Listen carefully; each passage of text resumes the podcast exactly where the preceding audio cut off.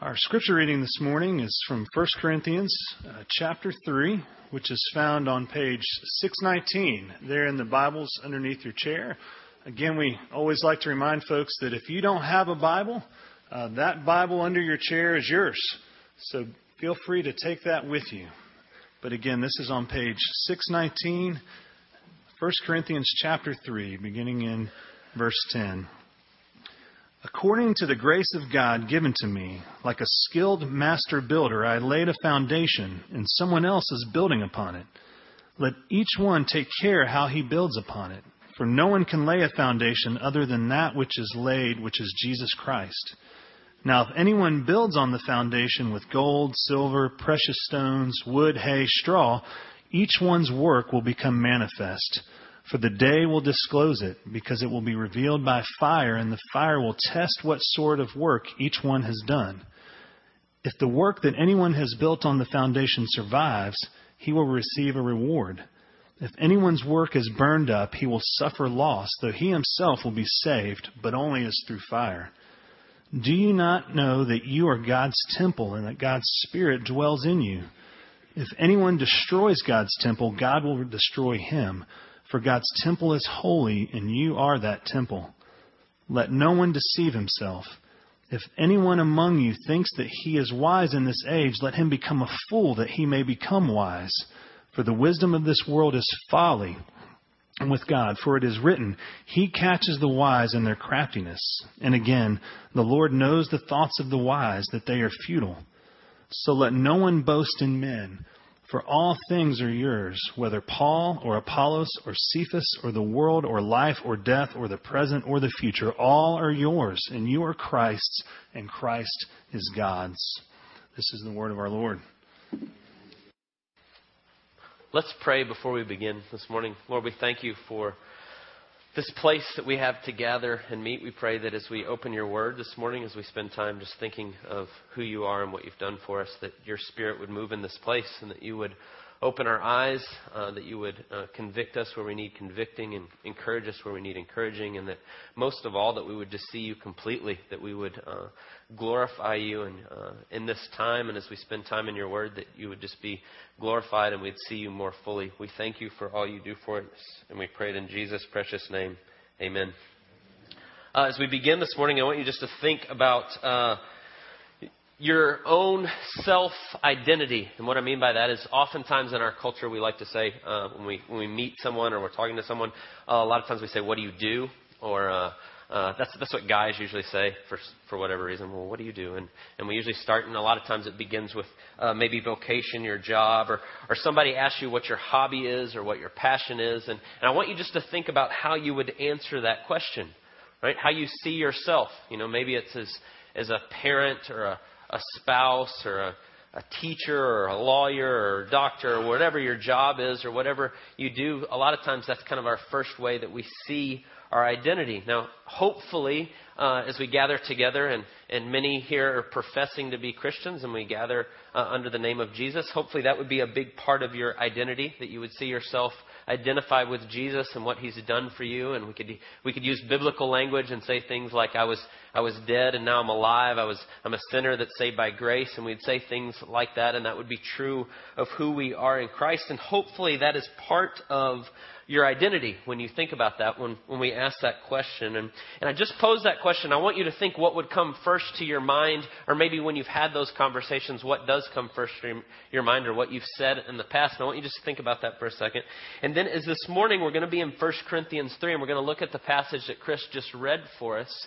And what we're going to see is that Paul says a pretty huge thing about who we are in Christ, who we are as Christians. And, and it's important what he says and what he tells us, and it's important when we think about what our identity is and the way we, we, we self identify ourselves because it really affects the way we see what we're to be doing and how we're to be moving and what we're to be about and all those things. And so I want you just to think about that because what Paul says is pretty huge here in 1 Corinthians 3. And so before we look at those verses there, uh, starting in verse 10 and looking at the rest of chapter 3, if you haven't been with us, we've just been walking through uh, Paul's letter to the church in Corinth. I'm going to give you the real, real quick just overview of, of where we are and how we got about here and what's going on in 1 Corinthians. 1 Corinthians is a letter that the Apostle Paul writes to the church in Corinth, and he writes to tell them um, some things and correct some things. He hears that the church is struggling a little, and they're, they're, they're fighting, and they're not getting along, and they're, they're following after different teachers. They're getting their identity from Paul or they're getting their identity from the guy that followed Paul to be the next kind of pastor in that church, Apollos, and some are saying, "Well, I follow Peter," and so they're they're fractioned and they're and they're not getting along. And so Paul is writing to address these things, and he's saying it shouldn't be this way. And he's telling them that they should be united in Christ and what Jesus has done. And if you were with us last week, we were walking through and we were looking at the idea of, of a spiritual person versus what Paul calls a natural person. The spiritual person is a person who sees their identity and all those things in God and what he's done for them. They're being led by God's Spirit when we confess Christ. It says we get His Holy Spirit and He's leading us and moving. And when that happens, we become focused on God first instead of on ourselves first. And he makes that comparison. The natural man is the person who focuses on themselves first, and it's all about me.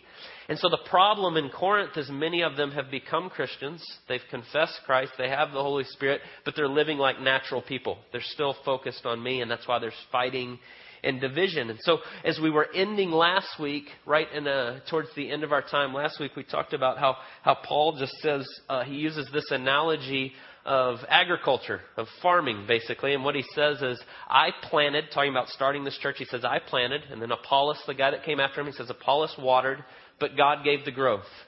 Right? God's using us in different ways, but it's all God's doing. It's all about God. And so he was using that analogy. And now this morning, as we begin in our time, he's going to switch to a different analogy. Paul does this a lot. He uses a lot of different things and he hops from one to the next. And today he's going to switch to a building analogy and he's going to talk about a building. And so this morning, as we begin, as we think about this, uh, if you want to follow along, we put an outline in there. Uh, some people said that kind of helps them to stay focused and with us and where we're going. And so, as I often do, there's three questions that go along with this building analogy, and as he's using this, and that's that's page nine of your bulletin. If you want to follow along with that. And what, what I want us to ask with this analogy that Paul's getting at is, first of all, uh, what are we building? What is he talking about with this building? What is it? Secondly, how do we build it? And then lastly, how does it change the way we live when we get this? When we see this, how does it change the way we live? So, what are we building? How do we build it? And then how does that change the way we live? So, let's start with uh, what are we building? What Paul's talking about in this analogy. And I'm going to go back one verse to verse 9, kind of a bridge from where we were last week. So verse 9 says, For we are God's fellow workers. We, he's talking about Paul and Apollos in the context there, the leaders in the church. And he says, You are God's field, God's building. And so when we start to think about, well, what is the building? What are we building? What are we talking about here? What Paul's saying is the people are the building. The people of the church are the building. And he says that's, that's what we're talking about. God's, you are God's building. And then if you look down at verses 16 and 17, he kind of fleshes this out more and we see it a little more fully. If you'll read along there with me at verse 16 and 17. Do you not know that you are God's temple and that God's Spirit dwells in you? If anyone destroys God's temple, God will destroy him, for God's temple is holy, and you are that temple. And I want you to think about that for just a second. I said at the beginning, I want you to think about how you self identify yourself the first thing that you say. And here we have Paul saying, well, big thing of who you are is you're God's temple. God's Spirit lives, comes and lives inside of you. When you confess Christ and you put your faith in Him, He now comes and lives in you, and you are now God's temple. We oftentimes miss that, not purposely, but just the way we talk. A lot of times, just say, people will say to you, well, where do you go to church? If you ever get that question, and if you go to church here, you're a member here, you say, well, I'll go to Church of the Apostles. Oh, well, where is that? It's at 32 Grant Road. It's in Dawsonville. That's, that's where my church is. Right? Biblically speaking, that's completely wrong. And I'm going to tell you why. Because what Paul is saying and what the Bible tells us over and over is the church is not a place, it's people. You're the church. Right? That's what this is saying. God's Spirit comes and dwell inside of you, and He says that uh, God's temple is holy, and you are that temple. This place is not where we come and now God's here waiting on us and we show up and then we meet God in this place. God is with you, in you, living through you in His Spirit wherever you go. And so we gather together, and we try to say that often, and maybe you haven't caught this, I've been saying it more recently, but we say often now that this is the gathering of the church of the apostles, because the church is the people. We're just gathering together to worship. It's a difference. And so we're, we're thankful that we have this beautiful building to come together and meet, but this building is not the church. In fact, if this building were not, not to exist tomorrow and something was to happen to wipe all this out, Church of the Apostles would still be here because it's you, it's people. It's not this building. And I want you to think about how huge this is that Paul's saying this. You know, think of the, the first century context he's writing to, and they're used to the temple in Jerusalem. Or even where Corinth, where they're writing, there's a temple. If you've ever seen pictures of ancient Corinth, I had the privilege of going there several years ago. There's a giant temple. It's a, it's a pagan temple, but it's right in the middle of Corinth, and it's right there. And so here he is telling these people, no, no, no, that's not the temple. You're the temple. And I want you to think about what the temple was in the Old Testament and all the history that goes with that. Because we may miss how part of how huge this is what Paul was saying. You know, God gives the plans for really the first temple, and it's, it's a movable temple at the beginning, the tabernacle to Moses in Exodus. And he gives them this, this uh, plans and he tells them how to do it. And he says, You're going to build this thing and you're going to do this and you're going to follow all of it. And from Exodus 25 to 40, it's all about this. He gives them the plans and then they build all of it and they do it. And at the end of that passage, at the very end of Exodus, what happens is they get it all done and they get it set up and they do everything just like God says. And then God's glory comes and fills the temple or the tabernacle as it is in Exodus. And what the tabernacle and what it was was an outer courtyard and then a little structure right in the middle. And then in the very back of it, there was a giant curtain that kept aside this one last little spot that was called the Holy of Holies. And it was a little area. And that's where God would come and dwell. He'd come and fill that area, and no one was allowed to go in there. Once a year, the high priest would go in to make a sacrifice on the behalf of the people. And what God was showing through that temple is that we are sinful and we cannot be in His presence. And He showed them that by coming down. And He said, This is the way that I'm going to be near you. That's what tabernacle means dwelling place. I'm going to come and dwell near you and be close. And so what He did is that's, that's how He did it. And He comes and He shows them that. And they'd come every day to make sacrifices for their sins because they can't be near a holy God. And so they kept doing that and coming year after year for for over a thousand years. This is the way they came to God. And you couldn't go in and actually see his presence, and if you did, you'd be struck dead immediately because of his holiness. And so that's the picture we have of the temple that you couldn't go in.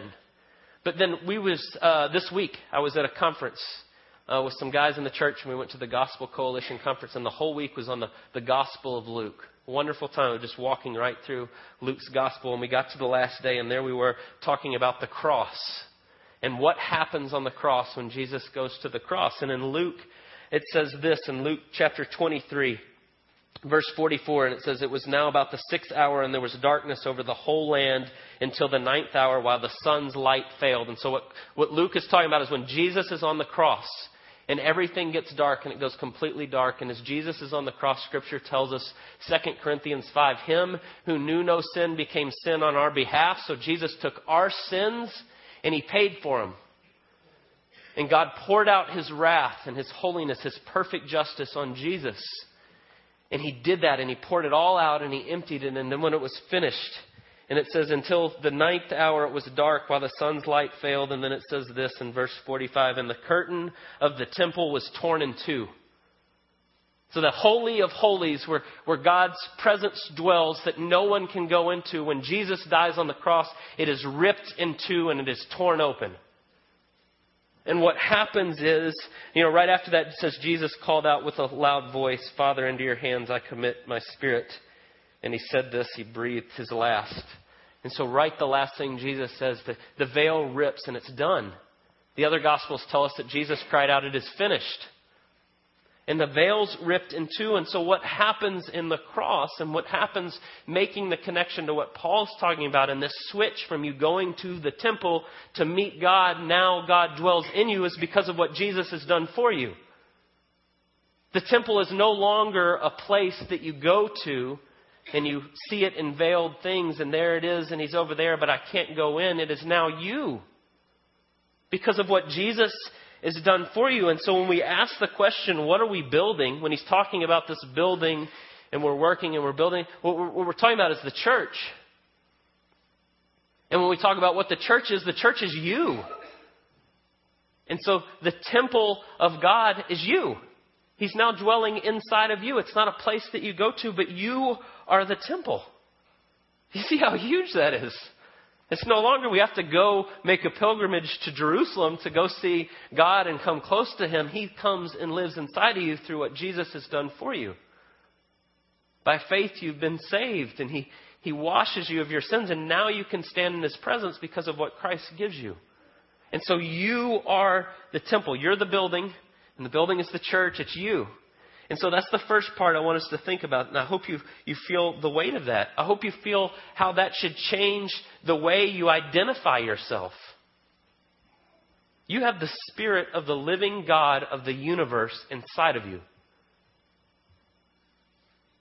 And we like to say, oh, well, I'm a teacher. Nothing wrong with being a teacher, but it kind of pales in comparison to the God of the universe living inside of you.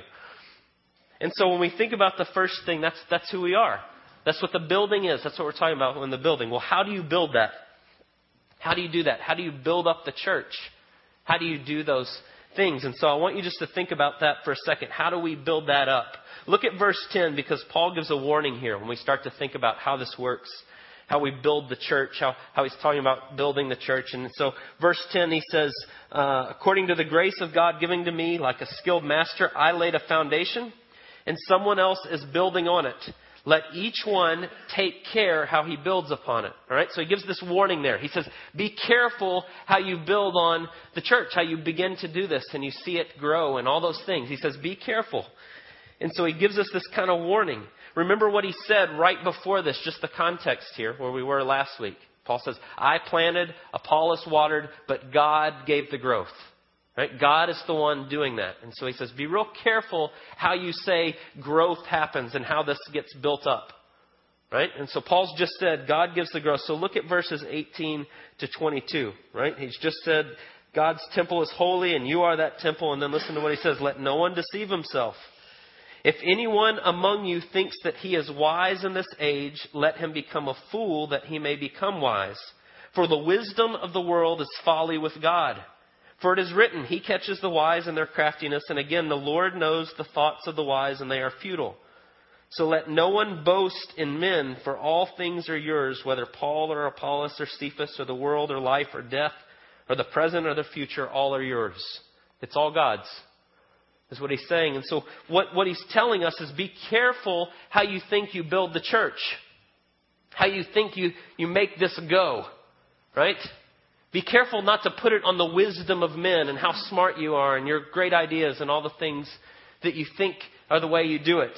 You know, I think of it in terms of, you know, you go to different conferences. Thankfully, the one I went to this week was not that way, but I've heard guys talk before, and you talk about church and what you should do and how to do it and all these things, and it becomes real quickly things like, well, you got to have certain lights, you have to have certain music, and you need a coffee bar and you need to dress a certain way and you need to do these things and you sit there and you go, What? Really? Because when I read this, it says, Don't deceive yourself that you're so much smarter than you are and make it all about. Now, now, by the way, those things aren't wrong or bad. I'm not putting down those things. But if you think that's the way you're going to build up God's church is through those things, then we've got a problem. It's not that those things are all wrong, but if those become the center thing and you say, this is the way it goes, then that's the problem. And so I want you just to, to think about that when we start to, to get into different things and the wisdom of men and it becomes real slick and it has to look this way or, or be this way. Or, or forget just even uh, uh, institutionally what we talk about the church. Just things we're to do as a body gathered together. But remember, you're the church. And so when we think about how do we build the church, part of building the church is going out and making disciples. That's what Jesus told us to do. And, and by the way, that's your job. And that's my job. That's, that's all of our jobs as, as believers to go do that. It's not something you give over to the church. That's the way we like to think of it. We'll get a program at the church and then the church will do that. You're the church. That doesn't work, right? You can't go, oh, the church will do that. Well, that's you, right? And that's me, that's all of us together. And so we can't just go, oh, just give it over to the church.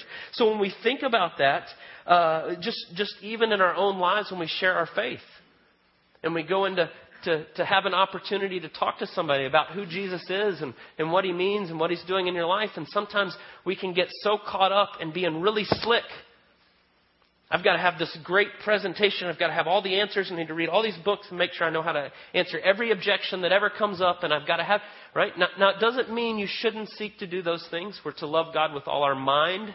That's part of it. We are to be ready with a reason for the hope that is within us. But it doesn't mean that you're going to argue somebody into faith by having all the right answers. I want you to think about that for just a second. Uh, how many people in the history of the church have been argued into faith by a man? Zero. It's never happened.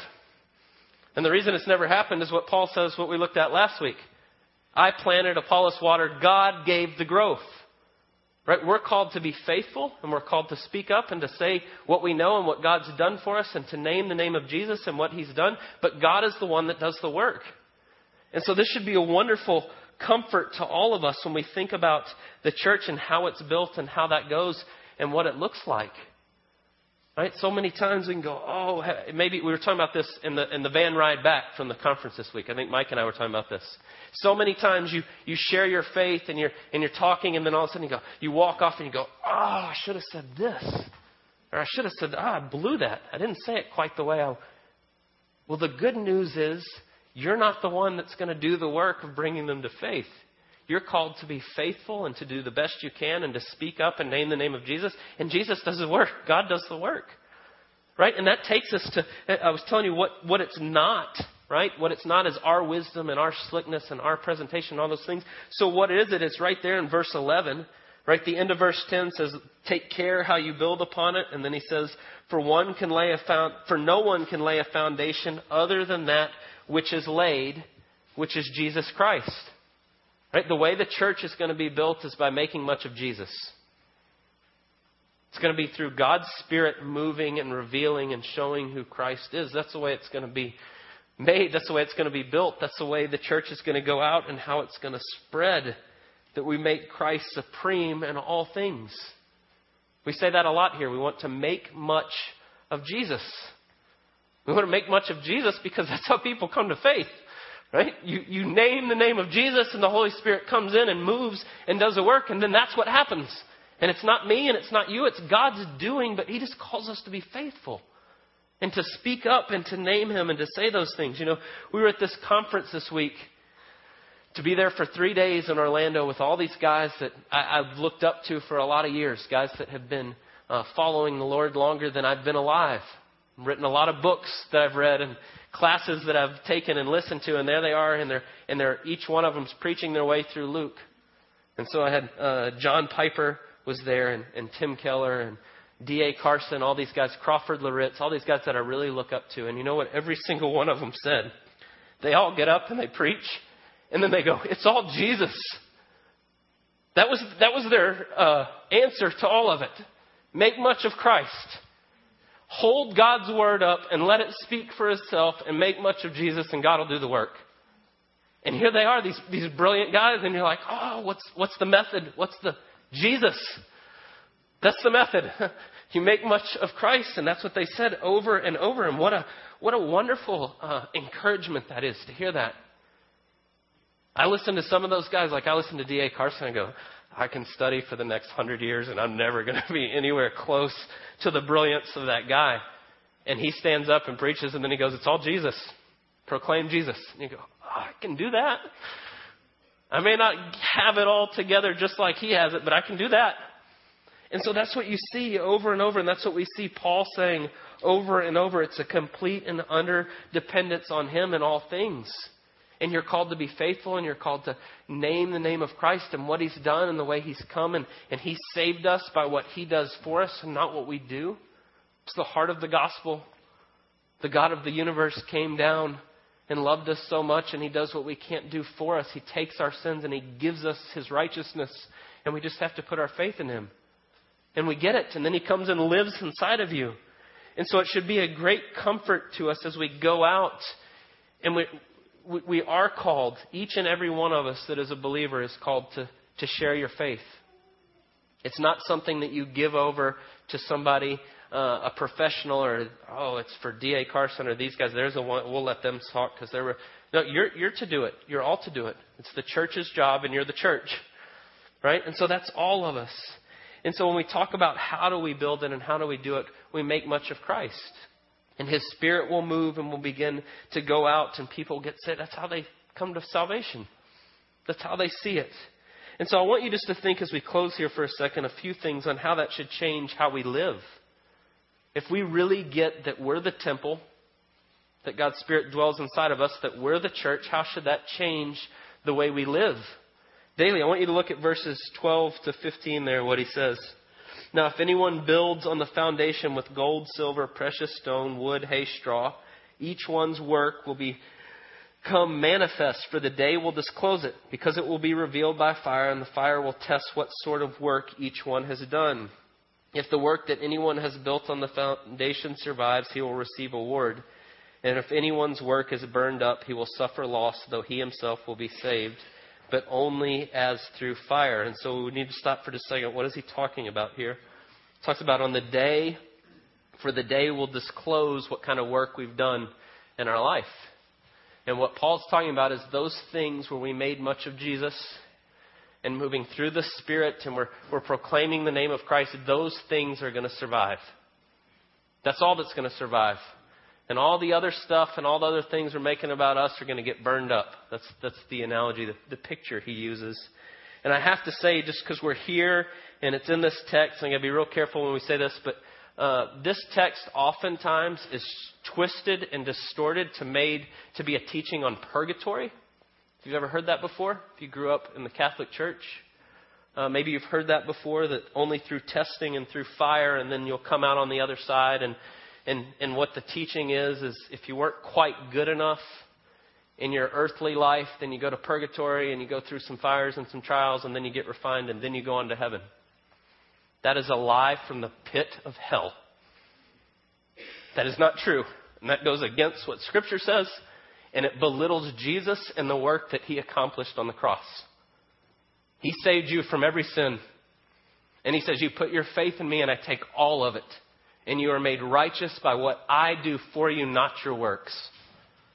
This is not talking about purgatory. And by the way, this is the only passage in Scripture that you can even begin to get purgatory in. It's just not there. It's not here in the context of, of the way Paul's writing and what he's talking about. And it just doesn't make any sense with all Paul's other writings and all the clear teachings of Scripture on how you're saved. You're saved by faith alone in Jesus, and you don't add anything to that by your works. So you can't do some things to make up for it because it's all or nothing. It's either you're with Christ or you're not. And so that's not what it is. So what is it that he's talking about? He's talking about the, the day when it will be revealed. You know, the scriptures talk a lot about the day of the Lord when Christ returns and all things will be revealed. We'll see the motives, our heart's motives, and all the things that we ever did. We'll stand before God and we'll know immediately. You know, I was thinking of a good example of this, and it's not perfect, but uh, my son Jed, who is five and a half years old, uh, probably about a year and a half ago, he's right around four years old. I remember walking into my bedroom, and as you walk in, to the left is a door, but you can't quite see into the bathroom. And so I walk in, the door opens, I walk in, and I hear like fumbling around real fast and doors slamming and stuff. And I walk in, I walk around the corner, and Jed's standing there with his hands behind his back, and I say, uh, "What were you doing, Jed?" And he's like, "Oh, nothing, nothing, Dad, nothing." I say, uh, "Did you get into Mama's makeup?" And he goes, "No, no, I didn't." Now, from my viewpoint, what I'm looking at, Jed has lipstick all over his face, and he's got you know blush and stuff. His whole face is covered. And I go, "Are you sure? You sure you didn't get into Mama's?" He's like, "No, no." Then he gets real like, uh, you know, kind of goes on the offensive. No, I would never do it. You know, kind of like just really playing it up. And, and you're standing there looking at him and go, okay, okay, yeah. Well, Jed at the time was about this tall, and that's about how high the, uh, the uh, sink is there. And so there's a mirror up above it. And so I walked over and I picked up Jed and I set him on the counter. So he's staring at the mirror. And I said, Jed, did you get Mama's makeup? And he went, oh, I'm so sorry, Daddy. Oh.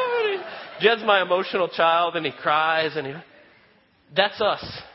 on the day of the Lord when we stand before Him. All the things that we pretend to do in Jesus' name. All the things that we act real righteous about, like, oh, I'm doing this. I'm trying to do this, so you know, I want to I want to glorify God, and and deep down we're going, people are going to pat me on the back because look at it's all going to be revealed. All of it is going to become real clear what you were doing, truly seeking to glorify God, and what you weren't. And Paul says that's what's going to happen. And what's going to happen is all the stuff that you were doing for other reasons and all the things you were doing to try to justify yourself before God versus pointing to Him and all those things are going to be burned up. They're just going to, they're going to be revealed. And so what happens is, and I want you to think about this, just how this changes the way we live. One, all the times that you've been wronged by other people and you know it. And they say, no, no, no, I didn't mean that. I didn't mean, whatever it is. It's going to be revealed. That's the way we like to think of this verse, too, by the way. We go, oh, yeah, they're going to get it. It's going to be so obvious. I'm going to be able to say, well, the other side of that is you're going to be revealed, too. And so when we start to look at that and go, oh, they're going to, well, so are you. So am I. So are all of us. And I want you to think about that for just a second because really it's a wonderful, freeing thing to think about. And you may say, wait a second, that's kind of horrifying to think about being revealed for all your stuff. And it's freeing on one side because you look and you go, I don't have to worry about if that guy's telling the truth or what his motives are or whatever. God knows. And so I don't have to worry about those things. Right? I can just let those go. But the other side of that is, yeah, he knows all my stuff, and that can be really horrifying and all be revealed. But yet, that's where the heart of the gospel comes in. Yet, while you were a sinner, Christ died for you. He knows all your stuff. He knows every bit of it, all the way down, all your motives, and yet He was willing to go and die for you anyway, and He loves you infinitely. He says, I've got you. And here's the crazy part. So, so the first, first reason I want you to think about that is just that that's, there's going to be nothing left other than the good things that you were doing, really seeking to glorify God. So why waste your time on those things? Right? But, but the other part of this, and, and I'm blown away when I, I really can't quite comprehend this, but look at verse 14. Says, If the work that anyone has built on the foundation, the foundation being Jesus, so any work that's, that's truly glorifying God and what He's done in Christ, he will receive a reward. Uh, I'm sorry, I just can't even fathom this. Right? Every good thing that I've ever done or ever will do is be by the grace of God, Jesus working in me. That's it. I don't have anything to offer on myself. Right? And so Jesus comes and he does all this for me and he gives me his spirit and he begins to change me and do these things in me and anything that's ever good is his doing. And then I'm going to stand before him and he's going to reward me for the things that he was doing through me that he did. Grace upon grace. What? Reward me? For what? For him working. I go, I just can't fathom that. I go, what's the, why? And the only thing I can think of is when I, when I meditate on that and think about that is, is he's going to do that. It's going to be fuel for worship. That I'm just going to see anything good was all him. It's going to be so clear. It's going to make me want to just fall on my face and worship what He's done. It's all Him. And so the picture there is that yes, all our junk is just going to be burned up and away, and all the good things, and then He's going to turn around and heap rewards, and you what? It's just going to lead you to see Him that much more fully and to praise Him. And that takes us right to the end. Look at verses 21 to 23, and we'll end there this morning. Let no one boast in men, for all things are yours, whether Paul or Apollos or Cephas or the world or life or death or the present or the future, all are yours. And you are Christ and Christ is God's. And so what you get to at the end here is that it's all His. Every bit of it, every lasting good thing comes through God and it's all His. And so, practically, the question we're asking is how should that change the way we live? I don't think it can be any more clear. You live this life for God's glory and nothing else. Because nothing else is going to last. Nothing. And so we have just this breath of a time to go forth and to make much of Jesus and to walk by faith for just this little smidget of time. And then we get to stand before Him. And so, why would we not make every use of every moment we have to point to Jesus? Because it's all Him, it's all His, all good things. The wonderful thing is when you start to walk that and do that, you're going to be so much more fulfilled than anything else because that's what you were made for. What a wonderful picture. May that be the way that we go forth. And so I just have a real straightforward challenge for you this week. If you see that as your identity, you've put your faith in Christ and He's it. Does it make any sense at all to walk through this week and not share your faith with someone? Does that make, it doesn't make any sense at all. And so my challenge is just simply maybe that scares you to death. Well, the good news is it's not you that does it. Anyone coming to faith won't be you, it'll be God working. And so to prayerfully consider who you're going to share your faith with this week. Just start with one person. Maybe it's your neighbor, maybe it's your friend, whoever it is. I am so excited to think about what would happen if we walk out of here every week and that's just what we do. Everywhere we go, it's all about Jesus. I want to tell you about Jesus. Because that's the way God works. And He begins to do things. And so, what a wonderful challenge and picture. And if we really see our identities as the church, as God's Spirit in us, it makes perfect sense. Let's pray. Lord, we thank you.